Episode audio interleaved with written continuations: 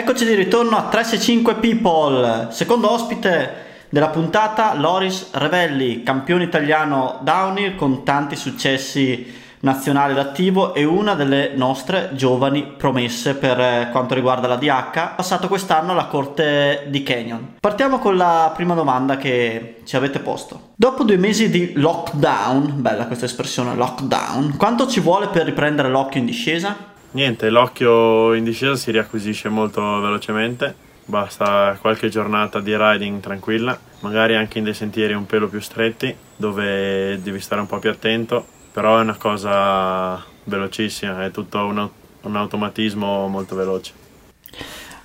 Domanda molto tecnica, il link della tua Sender, naturalmente Sender è il modello di Canyon, è diverso da quello che viene montato per il pubblico e per il mono a molla?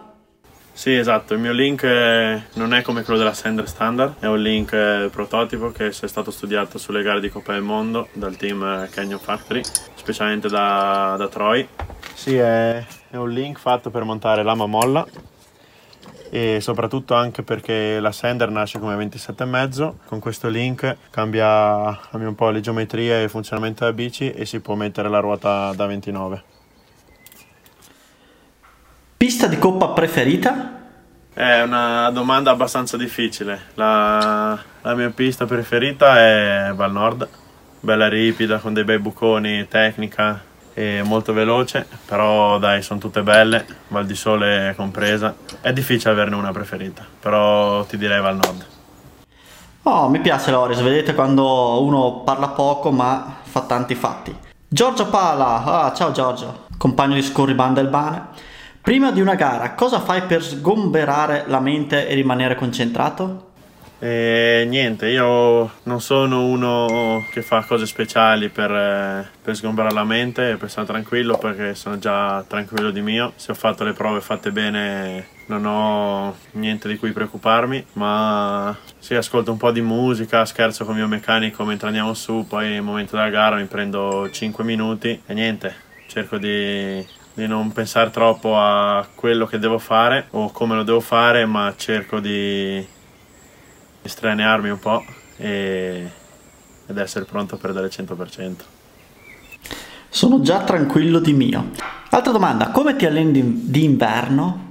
Eh, durante la prima parte d'inverno mi alleno molto in bici da strada e faccio delle uscite abbastanza lunghe con, miei, con dei miei amici per passare un po' il tempo e per preparare una buona, una buona base su cui metterci dei lavori specifici. Poi tanta palestra, un po' di bici da enduro che ti, ti, aiuta sia per pedalare sia per migliorare un po' la tecnica perché avendo meno escursione è un po' più difficile da, da guidare bene invece faccio tanta bici a discesa alternando giorni di tecnica quindi girare su sentieri un po' più difficili magari un po' più stretti e dei giorni di tempi dove cerco di mantenere sempre lo stesso tempo per ogni discesa mm.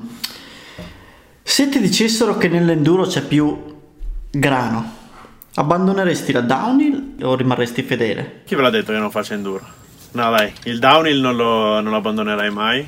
Quando fai una cosa per soldi non, è, non la fai come, come quando la fai per passione. I soldi ci vanno per vivere, ma se non c'è la passione non lo, fai, non lo farai mai bene. Comunque l'enduro mi piace, ma non, non, a livello agonistico, quindi mi piace fare i giri qua intorno a casa mia con i miei amici.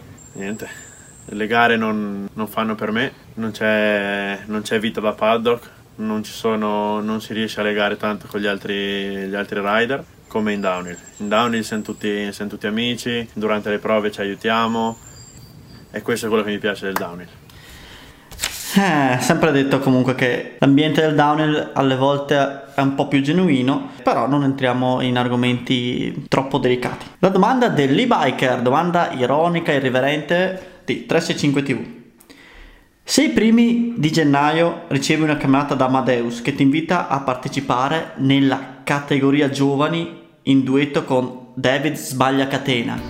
Rebelli, rebelli. Cosa gli risponderesti?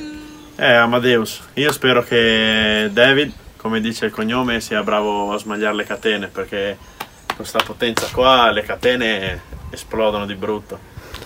Le catene esplodono di brutto. Ragazzi, allora 365 People per questa puntata è finito, quindi ringraziamo tantissimo Loris Ravelli, ringraziamo Track Italia. Vi diamo appuntamento per quanto riguarda questa rubrica alla prossima puntata dove avremo Scuola MTB con noi, un partner che dura da anni e anni, e Alessandro Barbero, grande nome del BMX italiano, de, del freestyle. Quindi appuntamento alla prossima puntata e, e continuiamo.